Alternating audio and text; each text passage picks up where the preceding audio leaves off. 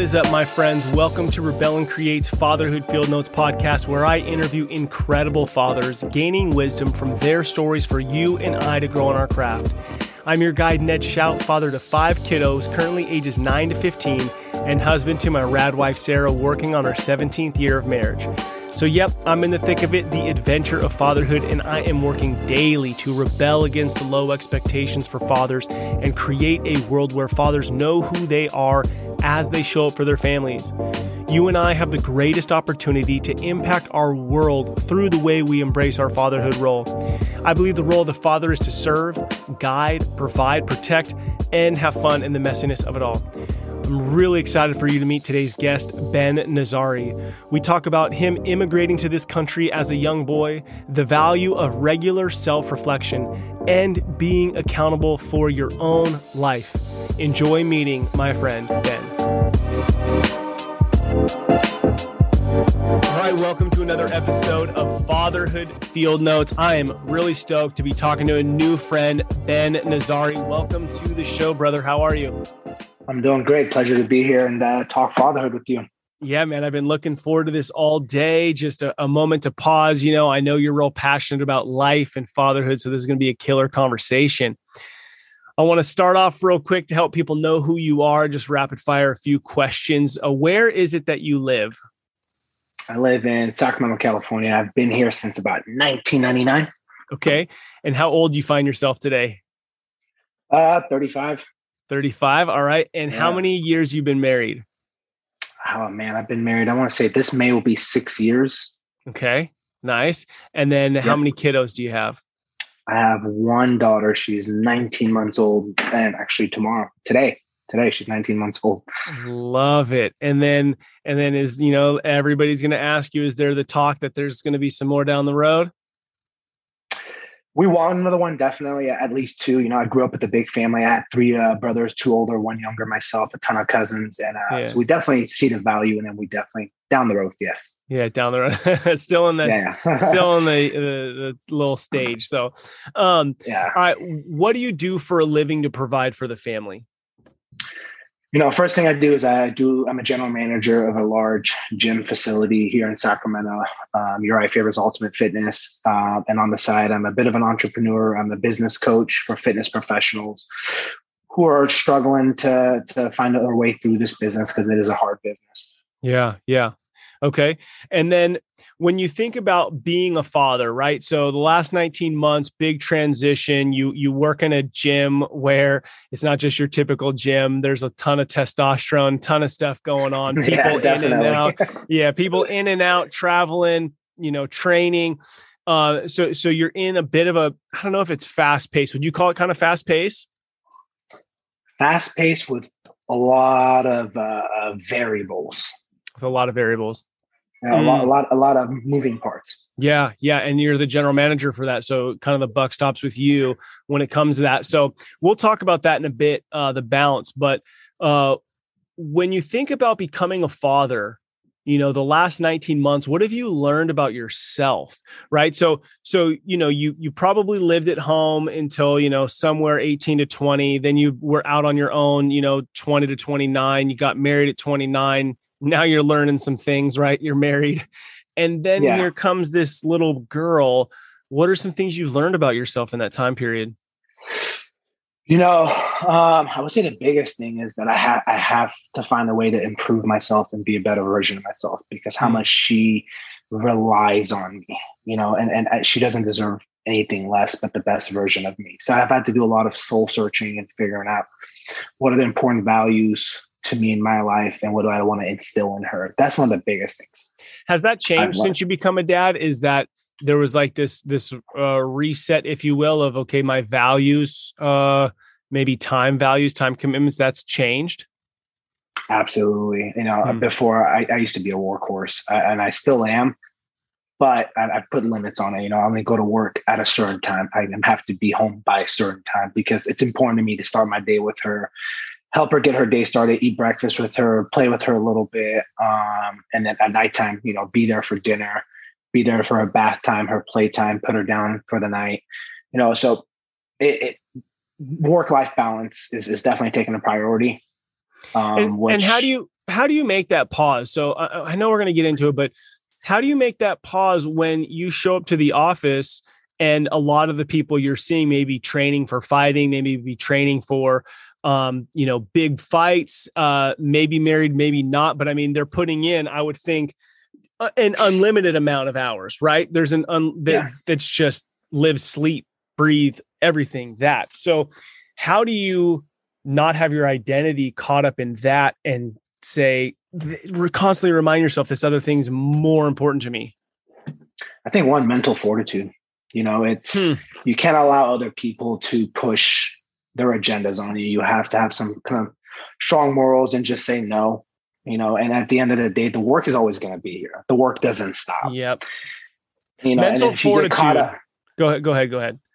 So if you get caught up in saying that I have to get this done today, hmm. the reality is you're going to do that every single day, and you're never going to go home.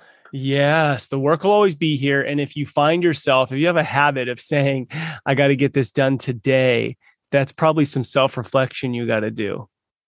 Absolutely. And, and, just learning to say no. You know, when I was a lot younger, I would say yes to everything. Hmm. I thought I had to do everything. But the reality is, I don't have to do everything. Um, and the other part I think is I'm, I'm a really good leader. Uh, I'm good at teaching my staff and my team how to be independent and take ownership. So it's, it's allowed me the opportunity to be able to say no. You know, if, if things were falling apart and I had done my foundation work within the business, then absolutely. I mean, I would have to be here. I, I really wouldn't have a choice, or I lose the job, or the business doesn't do well. You know, it, kind of goes many different directions. What does it but mean? I'm surrounded. Go ahead. So I'm just surrounded by great people that I, have developed. Um, they trust me. I trust them. Um, give them leeway to do what they need to do, um, and just kind of guide them when I need to. Hmm. Okay, so you said a couple things in there that are probably the answer to this question, but you said you're a good leader. What does it mean to be a good leader? I think one not being afraid of other people's success. You know, a good leader mm. wants to bring everyone up around them. It's not about me winning; it's about the team winning. And mm. that means people suppress me in sales. They are better communicators than me. They are better at you know customer service that's okay because at the end of the day it benefits me right and, and not being focused on me being focused on my team and developing them. You know not so much focusing on their weaknesses but i would definitely say if you see a weakness being honest with them and then giving them options to improve it.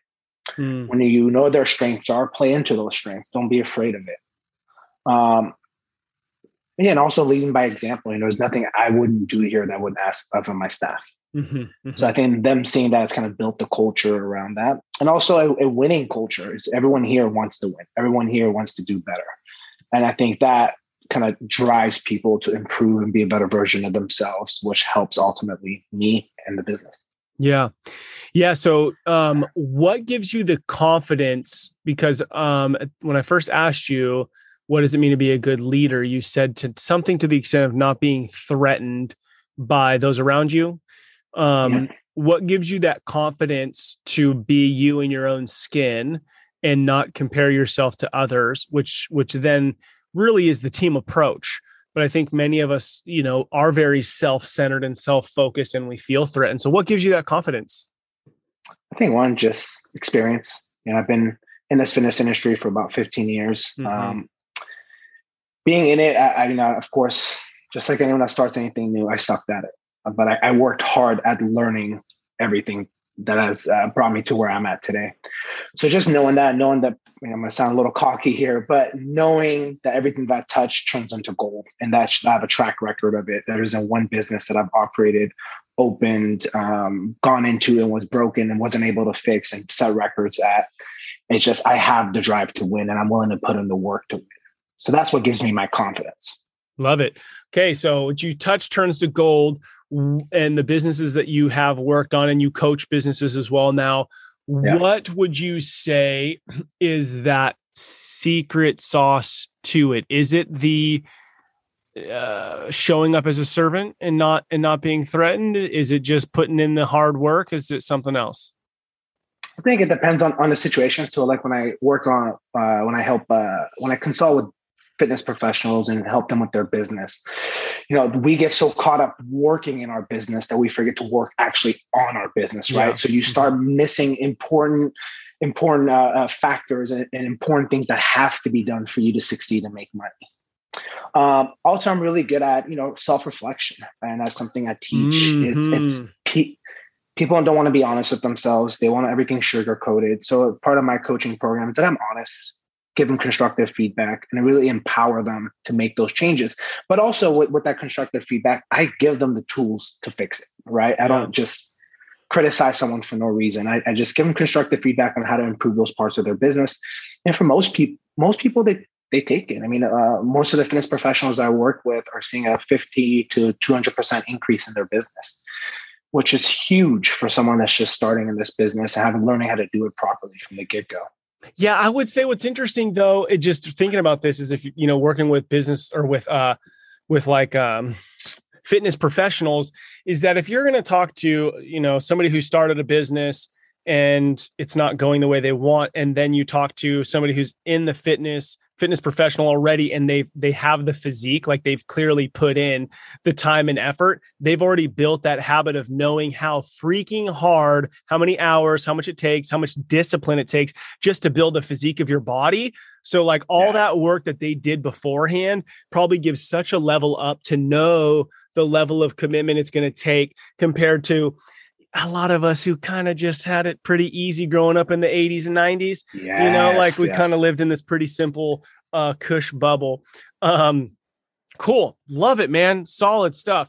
As you've been a father the past 19 months, what's been the best resource to you? I think the experience I've had with my own father, you know, I've, I've been mm. fortunate enough. My father's been there for me yeah. every day that I could remember. You know, um, we we immigrated into the United States. We left. Uh, I was born in Iran, uh, Tehran, Iran. Uh, we saw the political climate. My parents decided to follow my mom's side of the family, leave the country, bring us here. Uh, so my dad my two older brothers left before us. They went to Austria, kind of established themselves, and my mom, myself, and younger brother left after them to go meet them there. Wow. How old um, are you? I, man, I oh, man, I honestly forget. I want to say 10, 9, uh, maybe even a little younger. So still uh, like but, a big, big, big difference. I mean, memorable. It's not like you were yeah. two years old. Oh yeah, man, it was definitely memorable. One thing I remember that I will never forget is myself, my mom, my younger brother uh, meeting up one of my family friends uh, of, of, my dad, and he helped us sneak over the border in the middle of the night. Wow! You know, I would, you know, being that young and remembering that, it's just it, it always puts things into perspective for me. You know that my parents sacrificed so much for me for me to come here. You yeah. know, how can I fail? That's not even an option. Like I, I have to succeed because literally my dad barely gets to see his parents, his his brothers, his sisters, his nephews and nieces. They're all there. Mm. My mom's side of the family here. So seeing that kind of sacrifice, I have no choice but to make sure I put that to, to good use. Yeah, it's like you. Yeah. So let me ask you this though: is it is it that you have this deep sense that you you want to honor that, or is there this pressure that this is what we did for you, so you honor it? I think it's a little bit of both. You know, okay, I, I, you yeah. Know, you know, in, in, in, my culture, we we respect our elders like there's no tomorrow. They are mm-hmm. everything to us. Um, so a part of it is wanting to making sure I make them happy. Right? They don't want to see me come out, leave they leave that leave those situate that situation, come here and just ruin it. Right? Yeah. And, yeah. and just go back to there but part of part of it is I do want to honor it. You know, it's it's the big sacrifice my dad made. You know, unfortunately, he wasn't there when his mom and his father passed. Yeah, you know, and, and I put myself in his shoes. Mm-hmm. I couldn't imagine that. Yeah. So that that that's big to me, you know, and what yeah. he did is this huge. But you said what's been the biggest resource is, is my dad and uncles. You know, they mm. all immigrated into the United States. Uh, none of us were born here. So my daughter is actually be the first of my bloodline that's actually born here. Wow. Uh, yeah, it's kind of cool. Yeah. Um, but they were the best resource. You know, they they left everything, sold everything they had, went into a new country, started from scratch, working, you know, two three jobs to to make sure we had food on the table. We were able to pay our rent, and all my uncles did this. My father did it. My brothers did it. So you know, I, have had a lot of great men in my life to to really show me what good work ethic means and what it means to be there for your family. Yeah, yes, it's, uh, it's so rich and so good, and and it's you know when you bring it into perspective, like right now, I have a multiple businesses, but it's just because I have a drive and want to. I don't have to. You know, you you same thing for you, you know, sounds like and, and you think about your dad showing up to a new spot and just going like i'm going to do whatever i can for my family so you and i are like oh we're balancing our life and we make our own hours so that we can get home and you know play with our kids because we have this amazing gift that we don't want to miss that we have that but there are those before us very closely tied to you, your dad, and you know, for others who, you know, however you want to look at how we all got here, um, who've put in some serious work for us to be able to do what we do. So since you're closely Absolutely. tied to that kind of like family tree of of the story so close to home, when you think about your dad when you were a kid, you learned a great work ethic from him. But I'm I'm, I'm what was it like for him to be around you and engage with you right? Because you and i talk about a lot now about we, we want to be at all the kids baseball games and we want to be at all this that and the other. And i don't know that that was always there for the generations before us. And sometimes i think we frown upon it and we shouldn't because yeah. they were doing what they had to do like we live in a different time so so what was your relationship with him and what does that look like because you have a big respect for him one culturally two because you saw him work but then what was like your relationship with him? Believe it or not, man, he made it happen. He mm-hmm. was always there mm. for me. You know, so one thing with him and I really shared was basketball. You know, I was okay. really good at basketball, going elementary, middle school, high school. I, I played all in all the teams.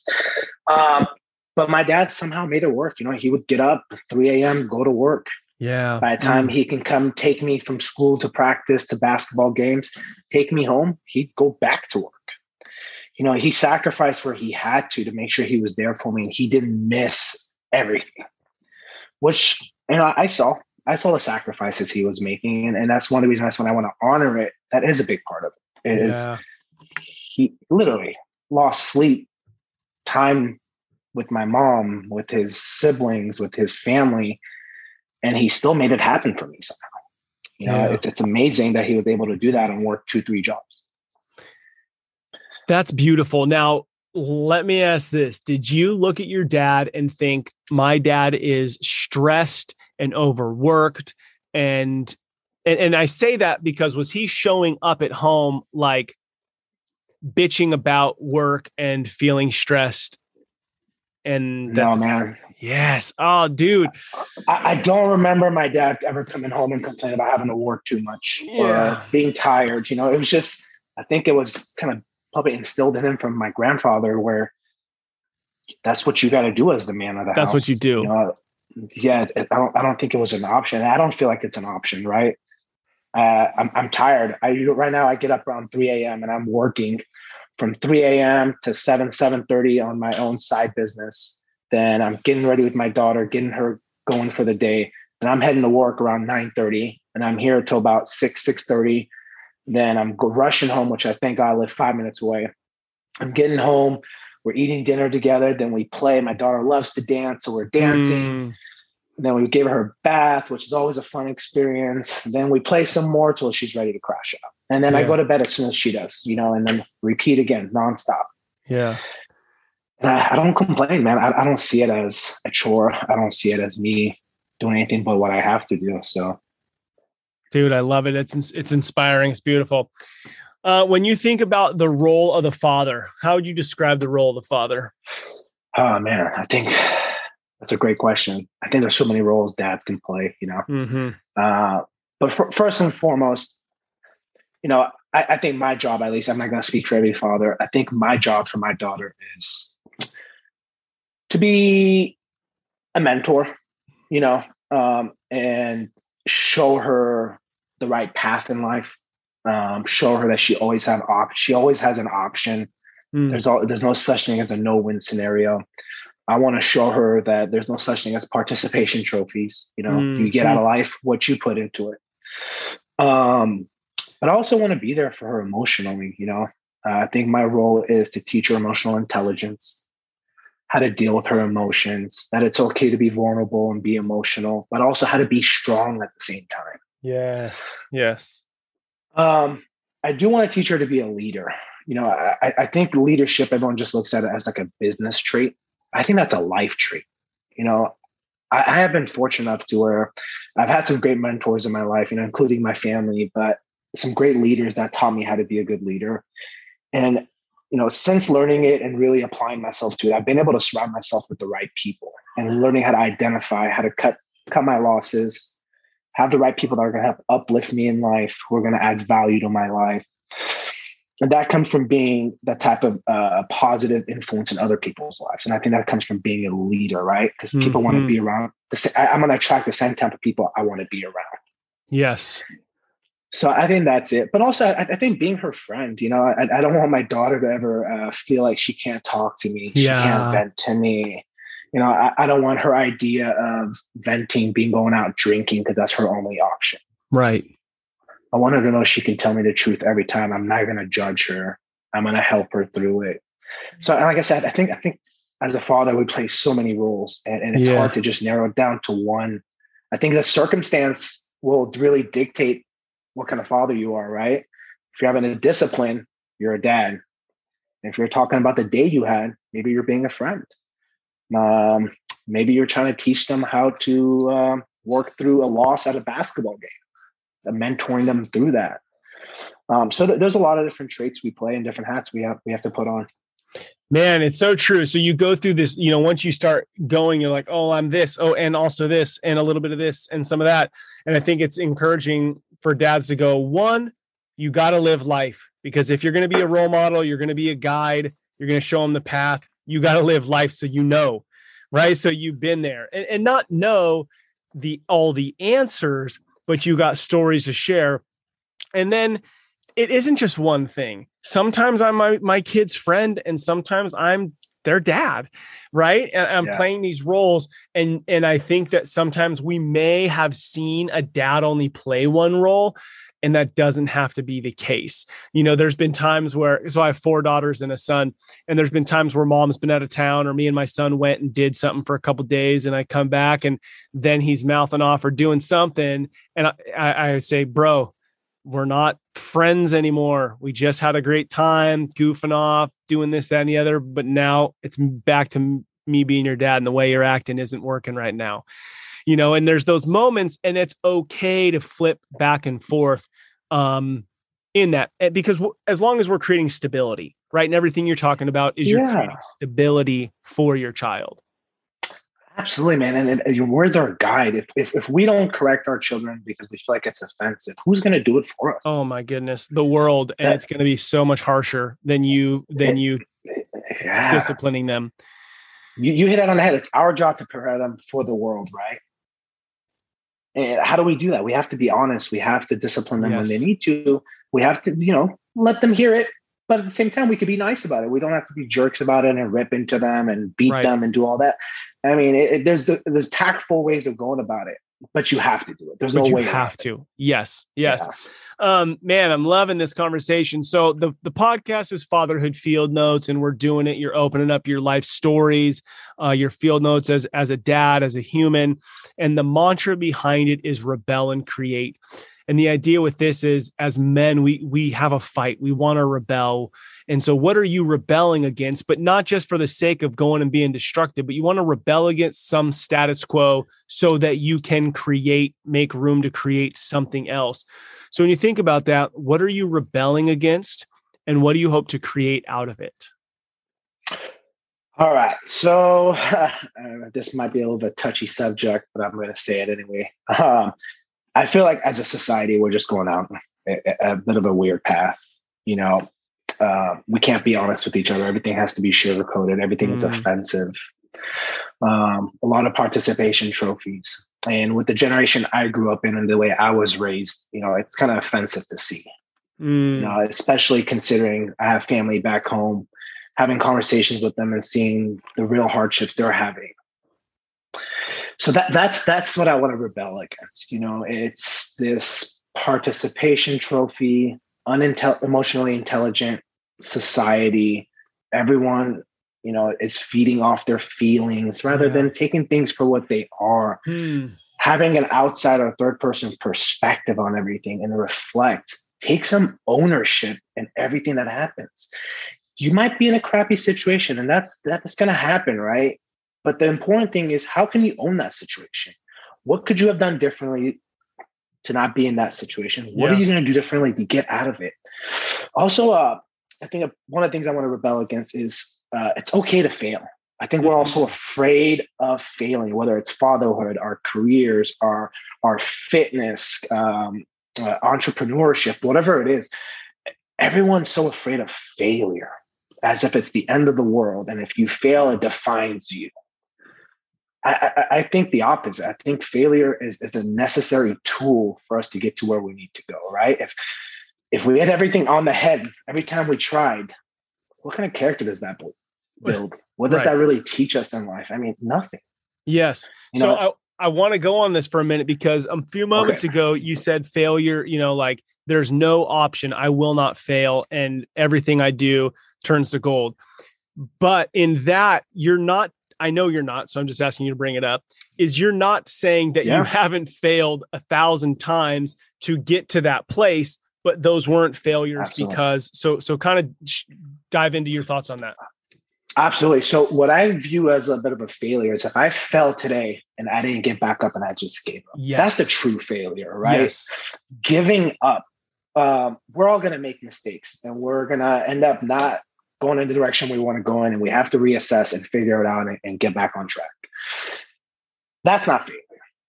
That's you learning from your mistakes. But see, what you're saying is people don't even want to do that, right? People don't want to fall down and scrape their knee today partly because parents protected their kids for too long to even have an opportunity to actually scrape their knee as a kid. Um, so what's your thoughts on that? I mean, people don't want to fail well, at all. They don't. Yeah, exactly. They they they feel that they ha- their kids have to get it from the get go. They have to hold their hand every step of the process. Yeah. You know, and, and, I think that's kind of what's led us to where we're at. Mm-hmm. I'll, I'll use myself as an example. At age twelve, my mother was working, my father was working, my two brothers are working. I am at age twelve taking care of my younger brother, cleaning our home, cooking dinner for the entire family and making sure my homework and my brother's homework was done. At the age of 12, my parents believed in me and trusted me with mm. that hmm. responsibility. And I never once turned uh, like failed them in any way, shape, or form. I might have made mistakes. They talked to me about it. They taught me how to do it correctly. That's it. But if they hadn't trusted me, if they hadn't given me the opportunity to show them I can do it, it would have never happened. And nowadays we helicopter our kids, right? Helicopter parent our kids. We have to be over them everything that they do. Yeah. I mean, I, I, you know, be, be, my my daughter being so young, I'll use this as an example. The second she falls, most people around us want to rush to her and pick her up. No, she just fell. She's okay. She didn't fall far. She just tripped over her own foot, didn't smack her head. Nothing happened. Let her get up on her own. Mm-hmm. No, that's a, it's a simple one, I know, and she's really young, and she, we feel like she, they're fragile, which they're not. They're right. really durable. Right. that's another thing I've learned the last 19 months. um, but yeah, we, we have to allow them to make mistakes, teach them how to improve upon those mistakes, and let them try again. And be there for them when they make another mistake. That's all you can do. You can't hold their hands and prevent everything from happening. So when you share the story, you know, I'm 12 years old, um, doing everything you had to do. I think some sometimes in our culture we're like, "Oh my gosh, what a dire straits. That's so sad. I'm so sorry." But we miss opportunities to give our kids responsibility at certain ages um, because they are capable of so much. Oh man. Yeah it's it's incredible what my daughter does every day learning improving mm-hmm. and i mm-hmm. see her mm-hmm. brain working you know i'll use last night for example she kept saying cup cups i pick her up take her to the cupboard and for the first time ever she goes hmm oh, looks around goodness. at what she wants i could see her brain i'm like this is amazing uh, so that she's cute. capable of doing that at 19 months i can't imagine when she's going to be capable of doing that to five years old when you give her that opportunity and instead of just stopping the moment and just getting her a cup choosing for her and not letting her yeah. be a part of it right? And you do that time time time time time time and time again she ain't going to make her own decisions. She's not going to engage in it but you're giving her that opportunity as such a small moment as just grabbing the cup you know like letting her get engaged. Um beautiful. So rebelling against this new era of not failing of um uh, what else? How about how about we how about we frame it as everyone has to win? Everyone has to win. Right? Like there is no such thing as losing right now. There's participation trophies. Okay, so let me ask you this then. then be, maybe maybe it's a bit that we glorify the win. So if you have two fighters, you're you know you're sitting there in your your office right now at the gym. You have two fighters and they go into the ring and they fight. Now one of them will lose. Absolutely. But is that a loss? Because when you say, I mean, I mean, obviously you don't want to you're not going to have the both of them put their hands in the air as winners. So that's ridiculous.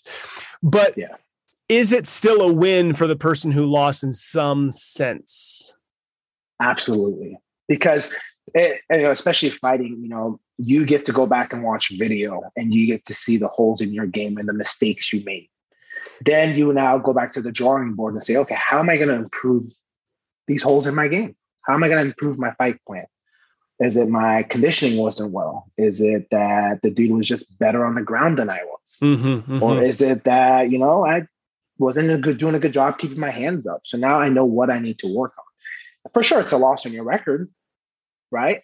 But if you went and did all the right work after you lost and came back and redeemed yourself and won the next seven fights, got yourself a title fight, maybe that's what you needed. That was your path. Yes. That wasn't maybe an overall dire loss, but it helped you.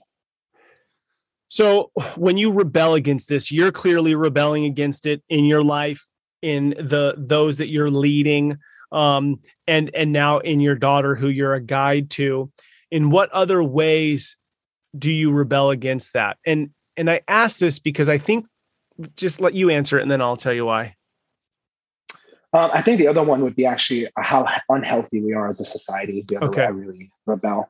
And I you know being in the fitness industry for such a long time, I'll, I'll, kind of tell you how I got into the fitness industry. So man, I was saying when I was 18, I was at a pool party um, with a group of friends. Um, I was probably one of the most obese individuals there. Hmm. Uh, had my shirt off, uh, really felt out of shape, felt like I didn't belong with everyone. And I had a good friend in my life at that point, and we still talk to this day. Uh, he was honest with me. I was complaining to him, like, man, I just don't feel comfortable being here. Uh, maybe I want to take off. He said, well, if you're unhappy about it, why don't you do something about it. Hmm. You know, and that that's that man, that lit a lot of fire under me. So I went down this whole lifestyle change and I went from 286 pounds down to about 206 pounds. I had abs for the first time in my life. I looked phenomenal. I felt phenomenal. I saw the, the improve in my sleep, my emotions, my depression went away.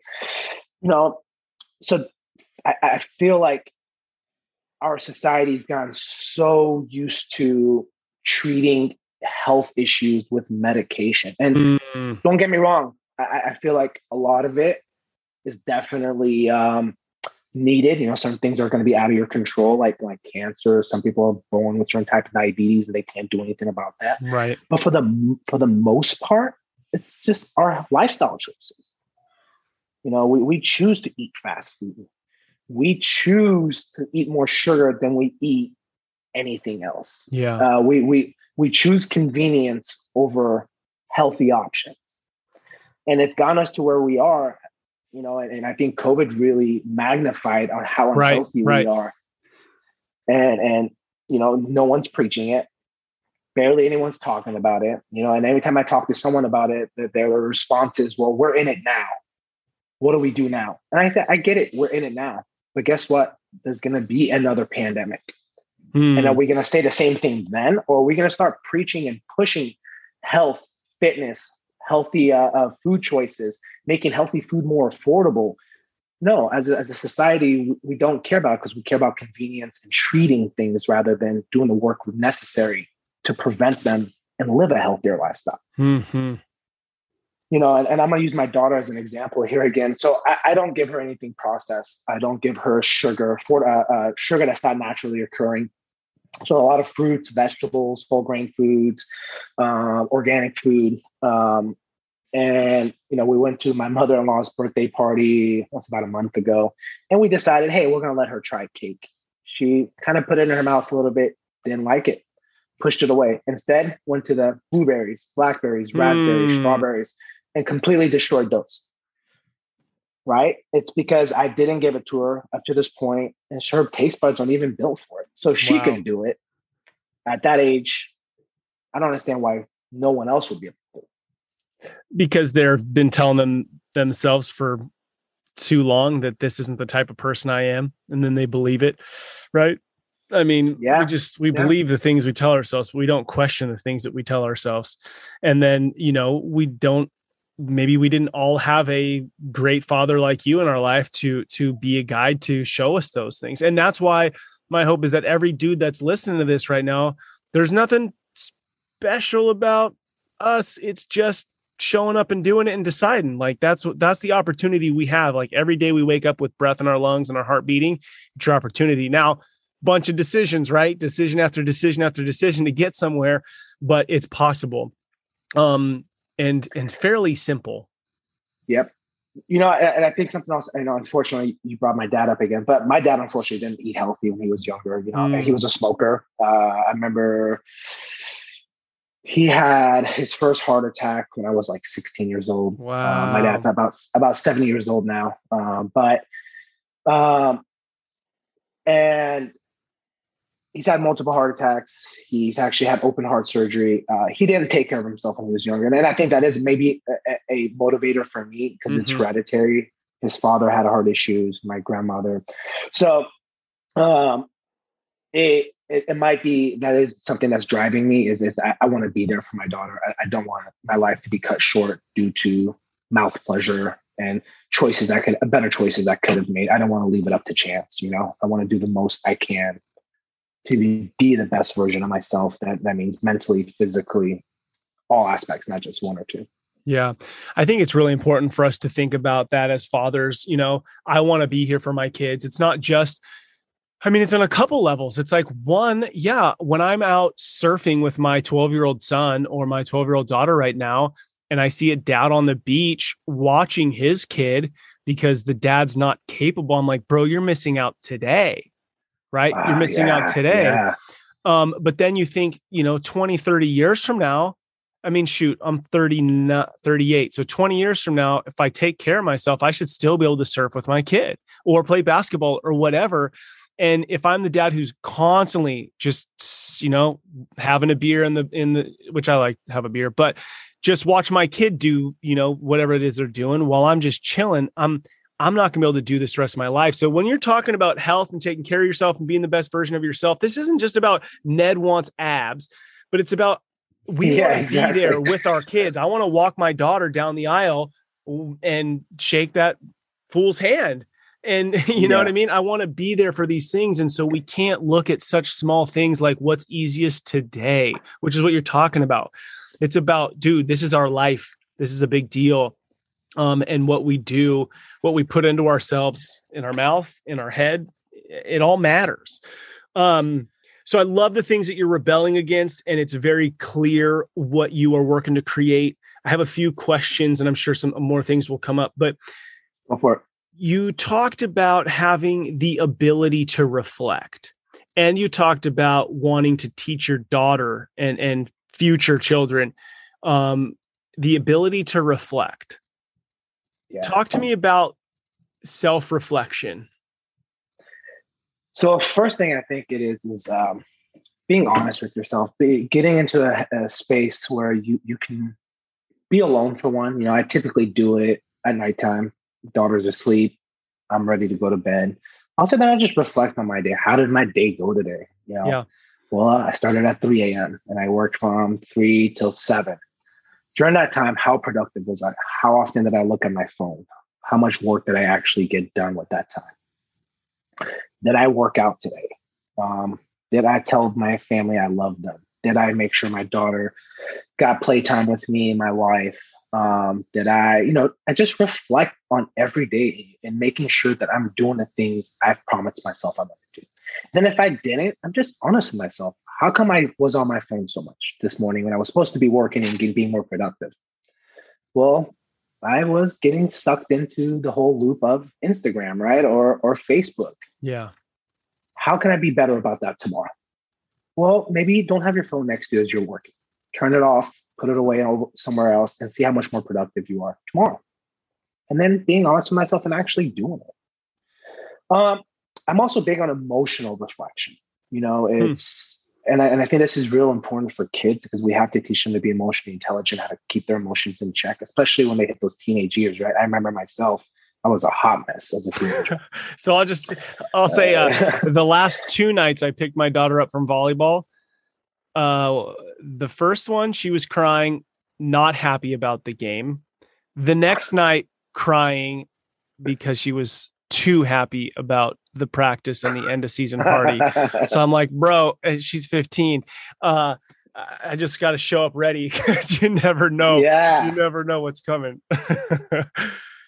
so if you are not personal with, uh, uh, honest with yourself on the emotions you have, mm-hmm. how are you going to teach your daughters or your son to do it? Mm-hmm. Mm-hmm. You don't, right? You, you teach them to, to shove it all down, not talk about it, and that's it. And then what ends up happening is they explode, right? They don't know how to deal with their emotions as they get older and something serious happens.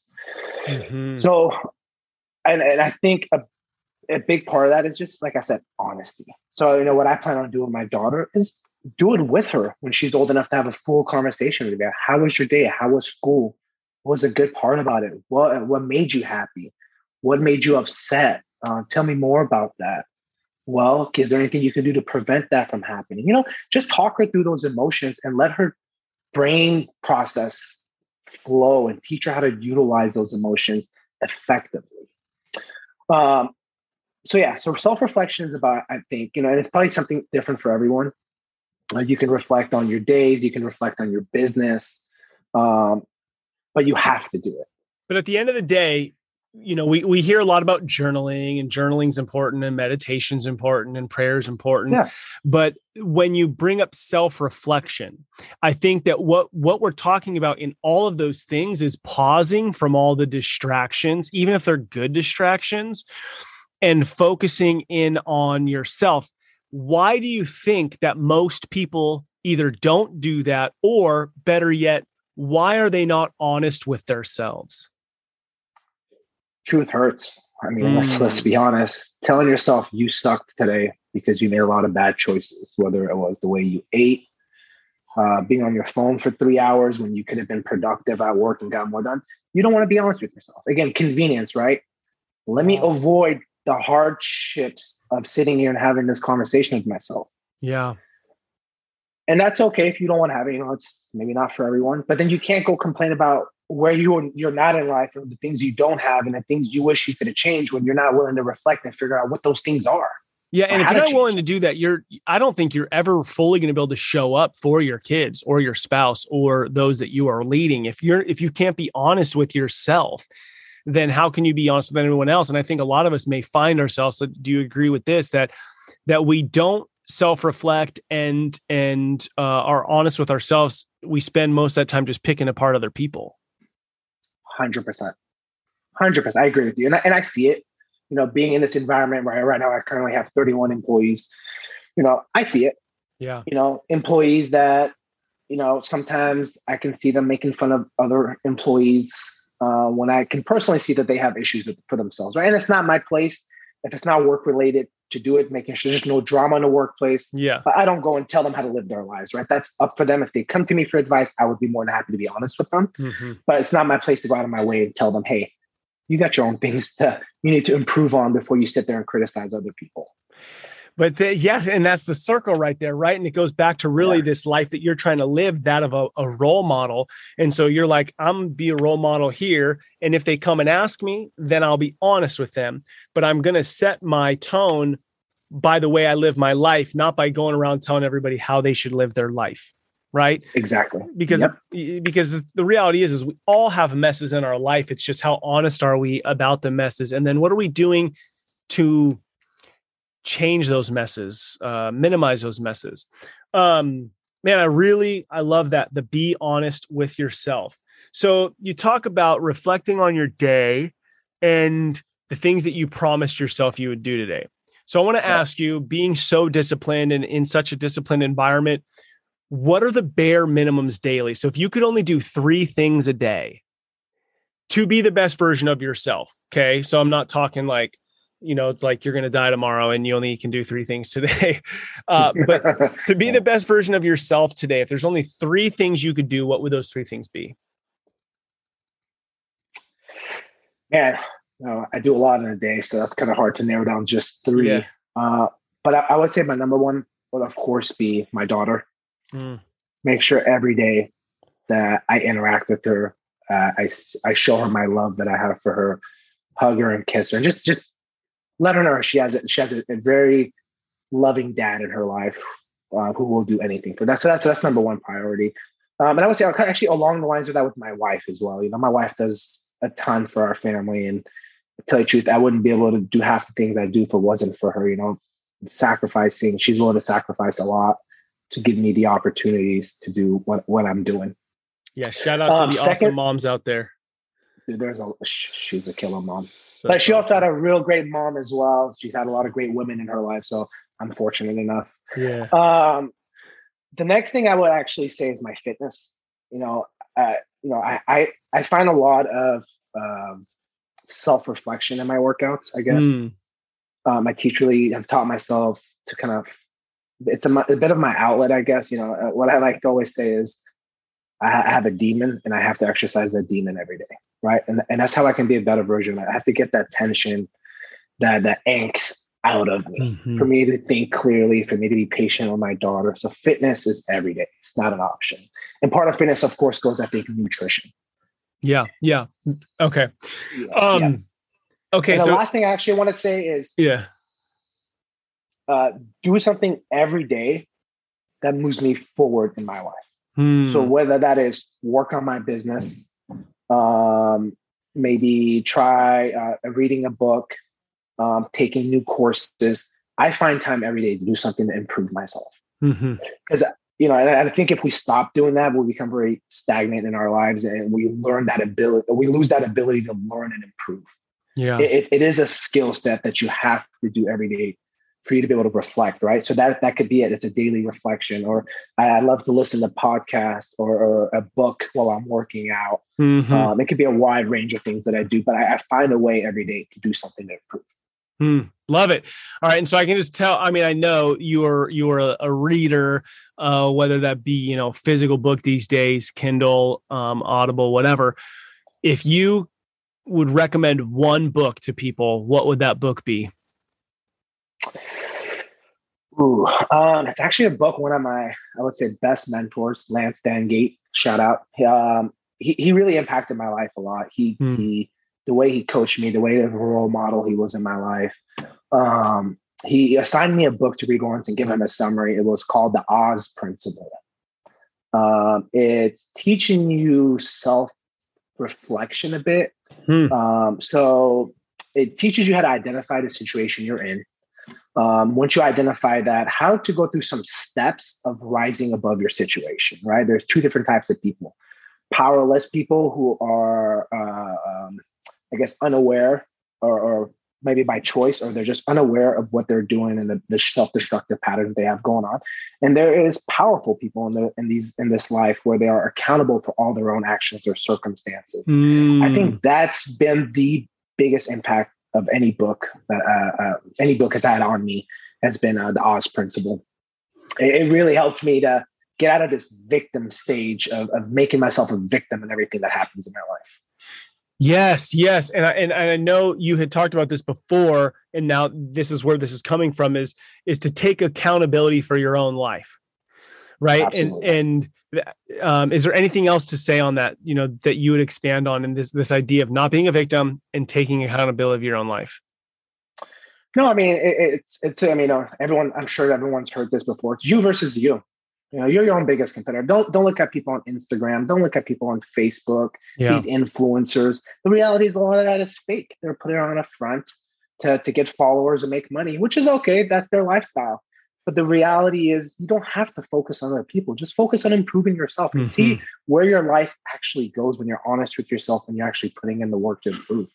Mm, so good, so good. Um, okay, one last question before I ask my last question, and that's on okay. balance. okay, that's on balance. So you've yeah. talked about how important balance is.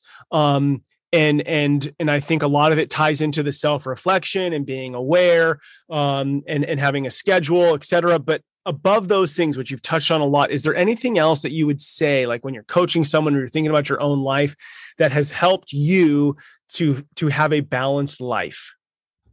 I would say the number one thing would be learn to say no. It's easy to get caught up into doing a million things and getting excited, letting your emotions take over.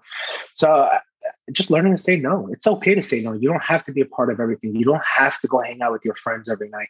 You don't have to be up laying in your bed from 8 to 11 p.m. Uh, uh, chit chatting with someone, going back and forth on text or Instagram. Ah, uh, yes. You know, like like you just have to have some discipline to say no, uh, and and that goes a long way because I mean I'm sure you have a lot of friends that always want to talk or want to message you or they'll send you memes in a group message and the meme becomes three pages long of everyone going back and forth and it's funny but you get caught into it. You're you just wasted an hour of your day. Yeah i, I can't read those anymore. Yeah, I, I, I stopped doing it as well. fun but yeah. Um i'd rather have a one-on-one five minute conversation with somebody that's like matters. Uh feels like there's just so much fluff out there um, um, next thing I was gonna say is learning to say no, and also maybe closing down your your your circle of friends, and that's okay. You don't have to mm. have twenty thousand friends. I mean, the reality is, I have my wife, my best friend, um, my family. I see a lot, um, and I probably, to be honest, I maybe like say two to five friends I see on a regular basis. The yeah. regular basis for me is once a month. Yeah, because my priority right now is to set myself up for, for, for a successful future while being able to spend time with my family. But if I'm mm-hmm. going out Friday night, hanging out with a friend, well, I just lost that night with my wife. Maybe my daughter's sleeping, but now I don't see my wife. Yeah. You know, and she's important to me. She's a priority. So you just have to learn. Maybe it's just discipline. Maybe what I'm thinking about it now, it's just to have more discipline in your life. Yeah. And in that discipline, I think it's okay to go, I'm in a season, right? Like I have a 19 month old right now, or I have a, you know, this is what's going on, and and and not go, oh my gosh, this is the rest of my life. No, it's not. It's it's a season, and so do what's best for you and your family in the season that you're in, and you can only do that if you are self reflecting on where you even are, right? Yeah, yeah, and and where you want to go, and where you want to go. Yes, yeah, have yes. a sense of direction. Yeah, what do you want out of your life? Love it. Okay, Ben, this has been such a rich conversation, man. And here's my last question. So imagine 33 years from now, you are now standing out in the street, staring into the home of your daughter, who is now 35 years old. What is it that you see in her home? Whether that be with, you know, her family, whatever, what is it you see? And and you go, oh man, all that work I did, I'm seeing played out in there right now. That's the legacy. What do you see? Oh man, Warren, that's a bit of an emotional question. just just saying that um, kind of puts I would say a little bit of tears in my eye because mm. um, she is she's important to me. So I definitely things that I see for her. I think number one would be happiness. Mm. You know, the, you can have all the money in the world, the nicest house, nicest cars, but if you're not enjoying it, you're not surrounded by people that love you back for who you are, and you can be yourself in front of them, and you're happy there's no substitute for that, man. Yeah. That's the number one thing I would say is is happiness. Um, I, I, want love in her life. Uh, I want to walk into that house and, and feel the love mm. from her kids, her husband, wife, whoever she ends up with. Um, and then I, I, would say healthy.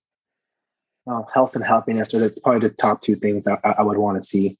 Um, of course, I want her to be financially set. I want her to have some some stability in her life and not have to stress about getting two three jobs I, I, want all that for her but at the end of the day even if she has to work two jobs but she's with someone that loves her they've got kids they're all happy and they're getting through their life I mean they're, they're, they're going through life yes. together rather yes. than getting through it I love that. Um, that that that that would make me very happy hmm.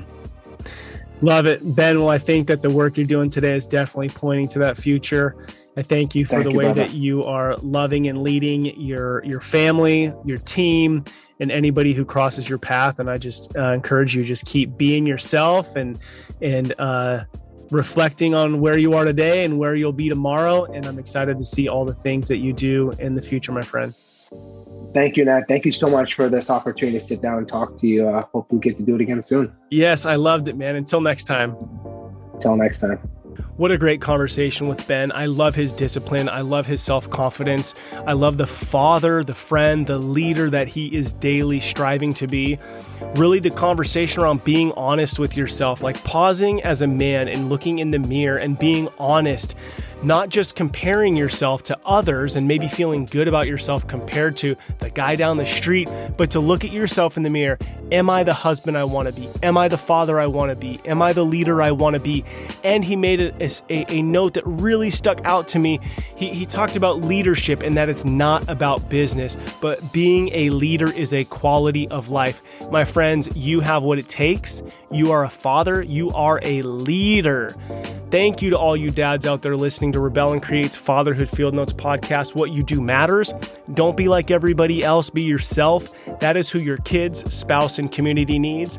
This is your guide, Ned Schaut. Together, let's rebel against the view that fatherhood has little impact and create lives engaged in mastering the craft of fatherhood. And if you haven't listened to it already, want to spread the word, the TEDx talk I did is out. You can find it on Instagram, Facebook, or just YouTube, Ned Schaut TEDx, where I talk about how fatherhood can change the world. If you haven't already, please like and subscribe the podcast. I look forward to hanging out with you next time.